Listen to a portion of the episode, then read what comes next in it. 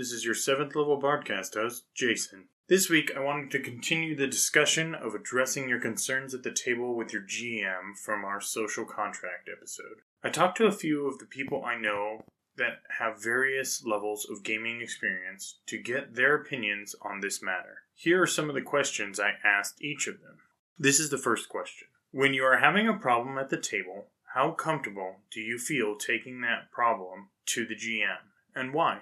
Our first player, this is their response. This person is a player only.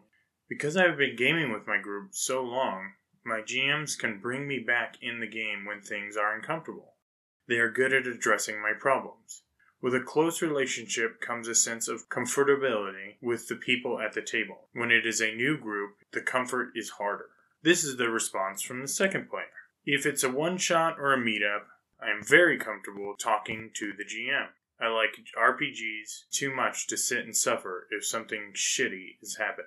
And finally, the third player's response. If I am having a problem at the table, I feel comfortable taking it to the GM. Like a quarterback in football, the GM unofficially leads the table. While the GM isn't responsible for everyone's actions, the GM has more influence than they know. This is the second question that I asked everyone. If a problem involves a specific person, do you seek to resolve the problem yourself or talk to the GM? Why? Player number one says, I let my GM handle it. If I were to handle it myself, I might cause problems. The GM has a better understanding of the situations at hand. Player 2 had this response. Typically address things with players themselves, often in front of the table.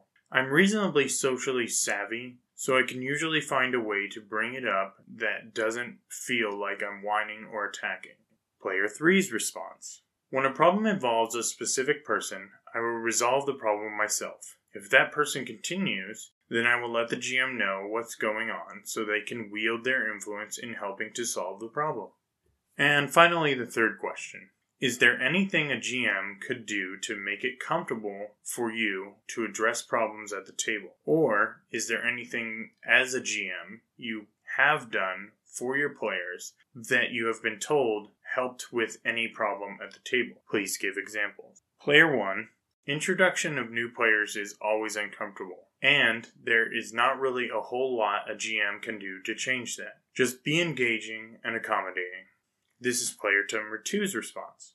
I enjoy when GMs build in feedback time after a game or before the next. A good group can be pretty open with stuff even when it's an issue with a particular player because a good player doesn't enjoy causing issues for anyone.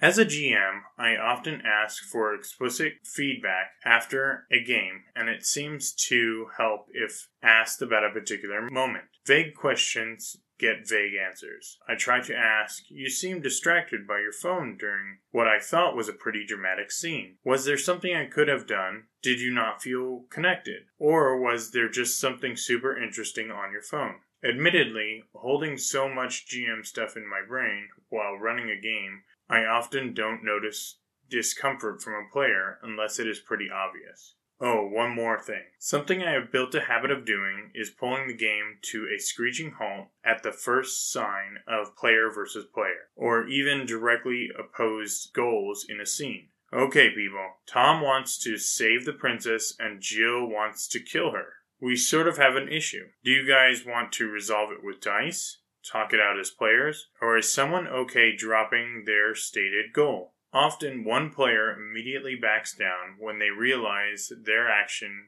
was about to remove the agency of another player.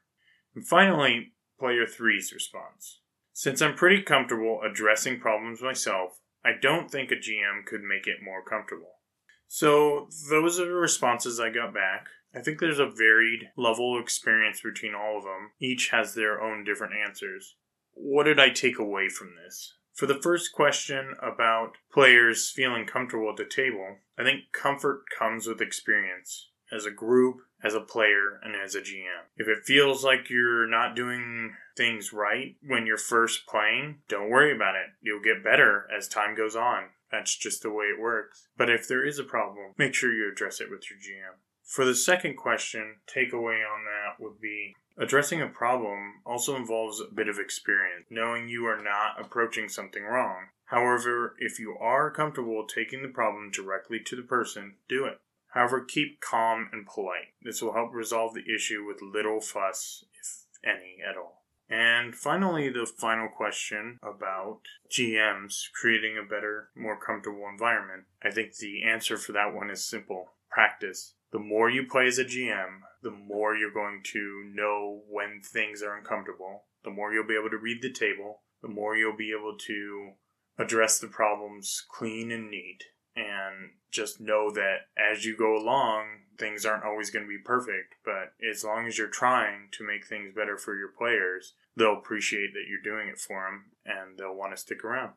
So I hope you enjoyed listening to me kind of get some feedback on this. Hopefully, I can do some more of these in the future. If you are at all interested in giving some feedback, please join in our Discord or contact me on our website, 7thlevelbardcast.com, and I would be glad to put you in on one of my next questions with Jason.